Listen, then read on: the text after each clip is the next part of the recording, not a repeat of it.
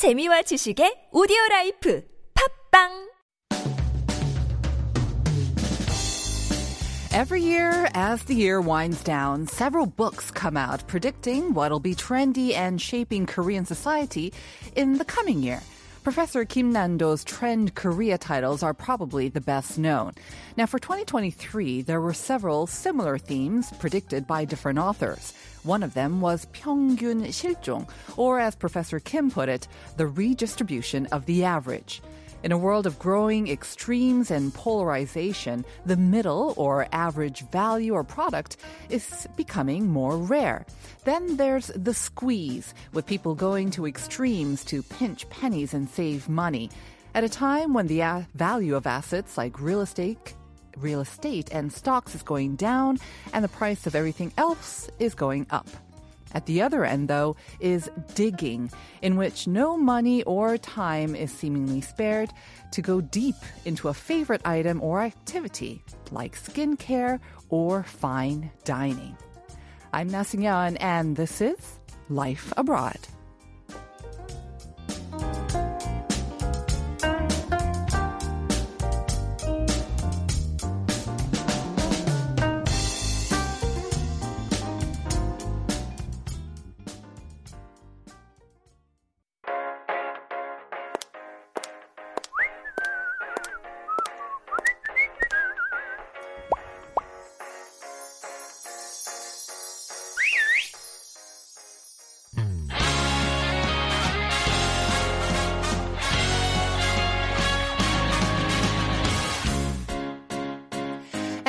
Are back with the Style Files. And this is, of course, our weekly corner dedicated to exploring and introducing to you the latest fashion and beauty trends in Korea with our experts. And joining us this week is K beauty expert Lauren Lee, founder of the Korean beauty brand Jellico and also host of her very own podcast, The Korean Beauty Show. Good morning, Lauren. Good morning. Great to have you back. How have you been? Ah, look, it's so nice to be back. Yes. I'm really excited to see you again. Very glad to have you back on the show as well. You want to say hello to our listeners as Of well? course, of course. Hello, everybody. 오랜만이네요. 오랜만이에요.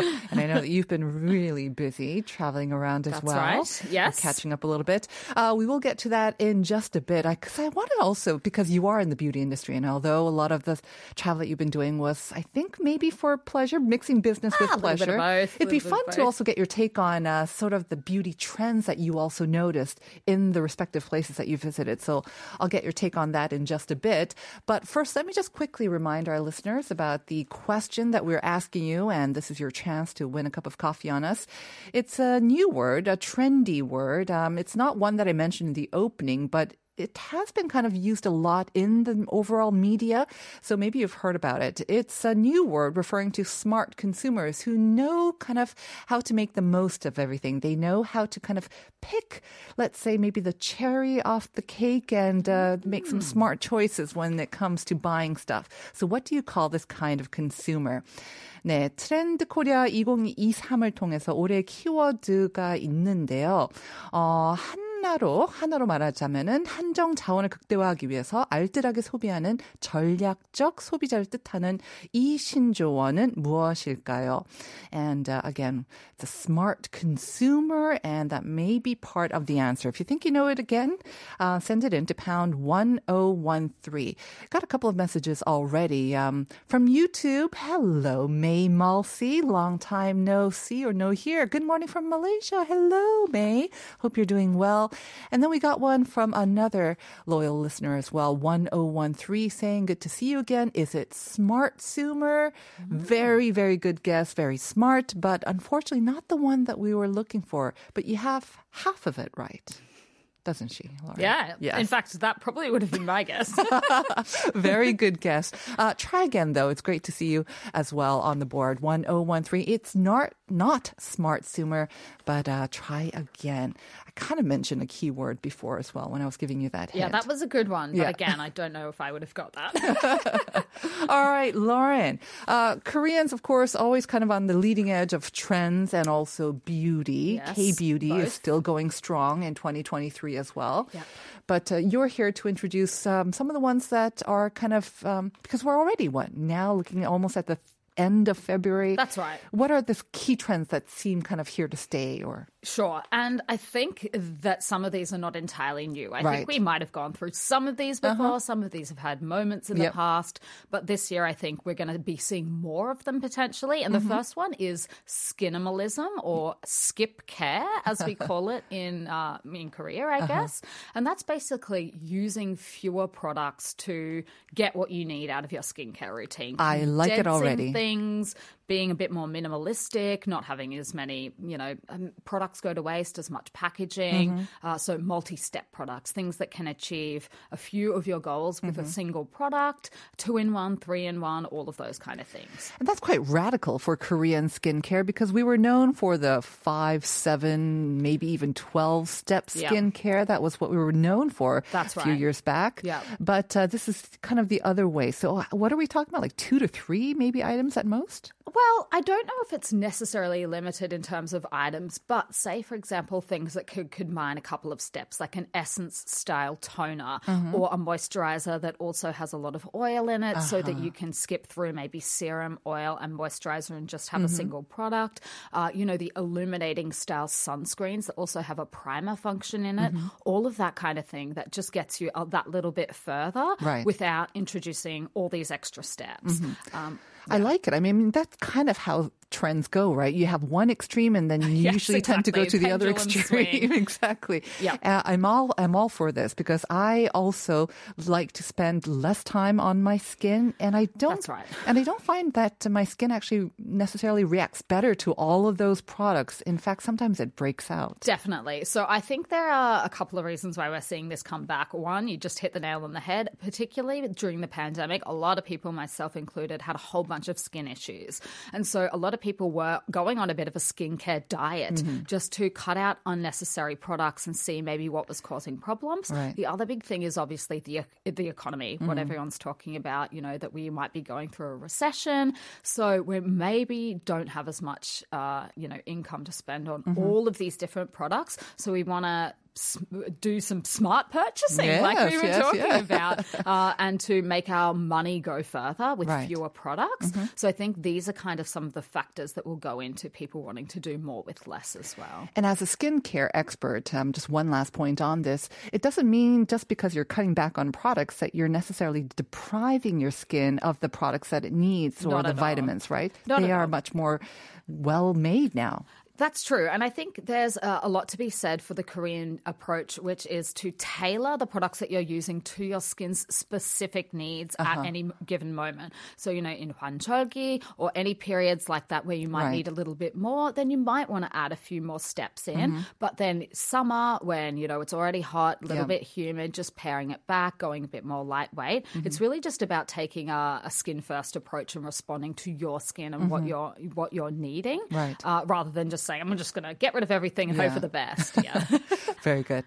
Um, and also kind of related to this, I think, is our next trend, right? I mean, 100%. you yes. save on money, but you also save on just creating lots of garbage. Waste. Waste. Yes. And sustainability. This trend towards using fewer products is definitely related to sustainability as well. This is one of the top keywords that a lot of people are talking about in the mo- uh, at the moment. Uh, some of the online news portals here in Korea have analyzed the data in terms of what everyone's talking about in their press releases. And for January, this one was a really big one. So basically, we're talking about everything from packing materials to refillable packaging.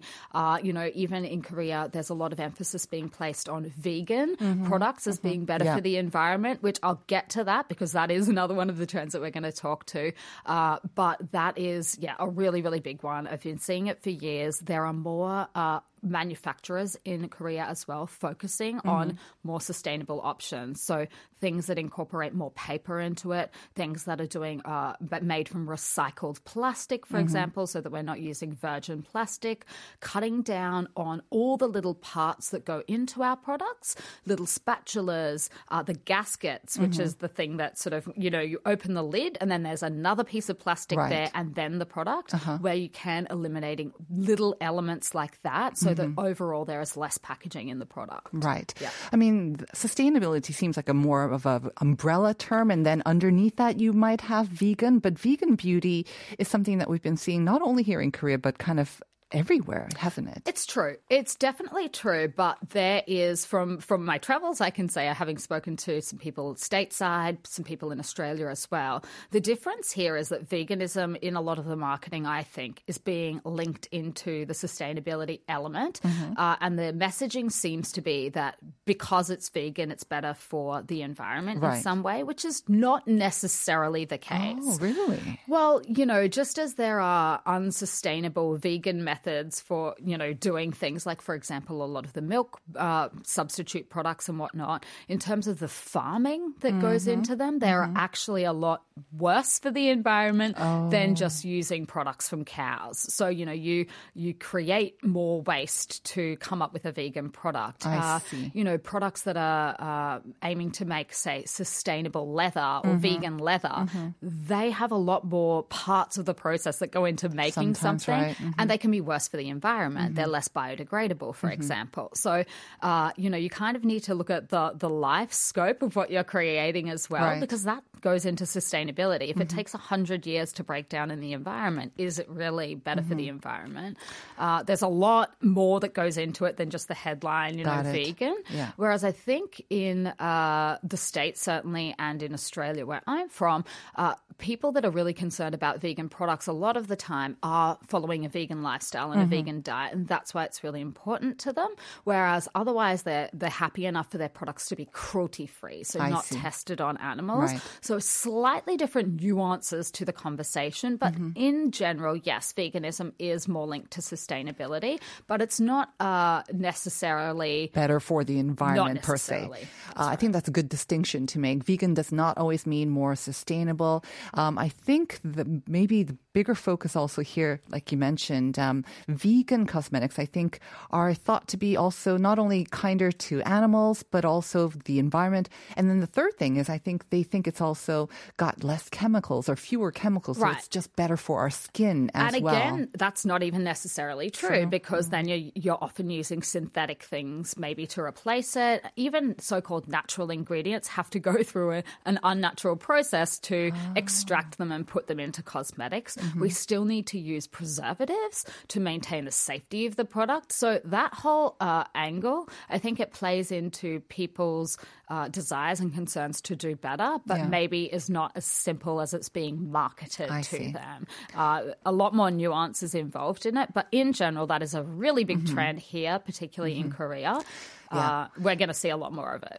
Um, again, I think Korean consumers are quite smart and they do their research or they like to do their research. And there are several apps, of course, that will Yes, break down the ingredients and they'll tell you what goes into a particular product or not, Yeah. and some reviews based on that. So again, I guess it takes some studying, right? You want to make sure that you're not an not easy duped by part. marketing. Yeah. this is this is quite confusing, and in some cases confusing on purpose Yeah. because companies are marketing to you to try and get the edge over their competitors. Mm-hmm. Uh, and one of the trends for the last few years has been natural, clean Yeah. beauty, veganism, all of that sort of thing.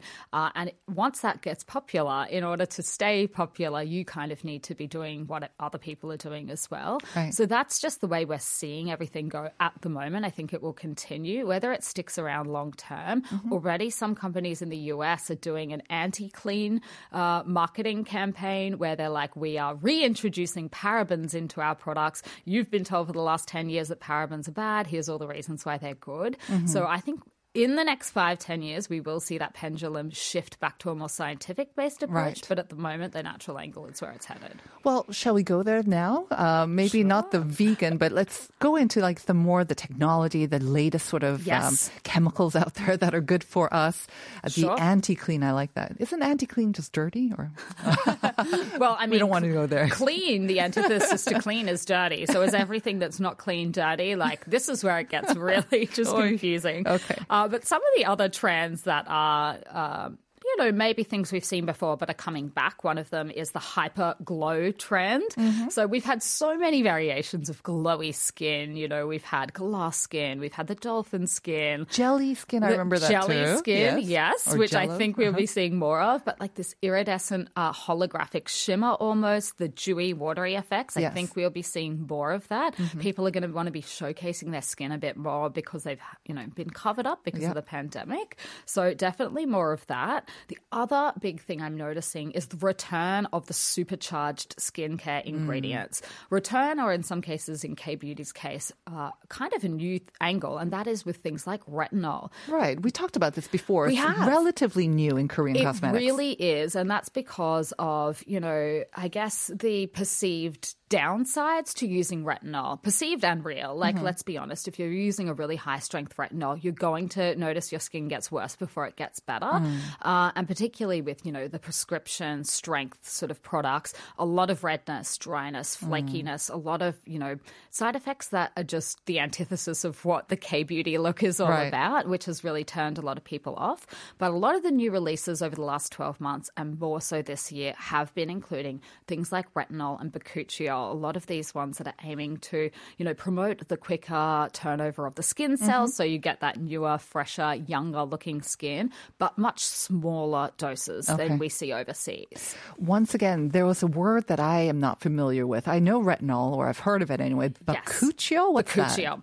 Okay, so this is one of these ingredients that I think the clean beauty movement has really popularized. They were calling it a natural alternative to retinol. Oh. Uh, basically, it's a plant extract, uh, and because it boasts many of the same properties as retinol, that's why they were calling it that.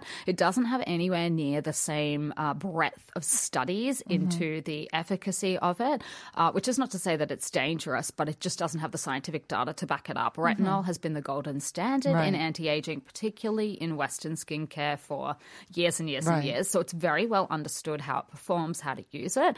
Uh, but bakuchiol does have some of the same effects, I guess you could say, uh, in, especially in terms of the treatment of wrinkles, hyperpigmentation. But unlike retinol, it doesn't change the size of the oil glands. So Mm-hmm. retinol uh, and a lot of the prescriptions around that are often prescribed to people that have acne, bad acne, because it can actually Mm-hmm. change uh-huh. the size of the oil glands and stop the overproduction of sebum, which in people that have acne, that's one of the, the contributing factors to getting no a lot idea. of pimples.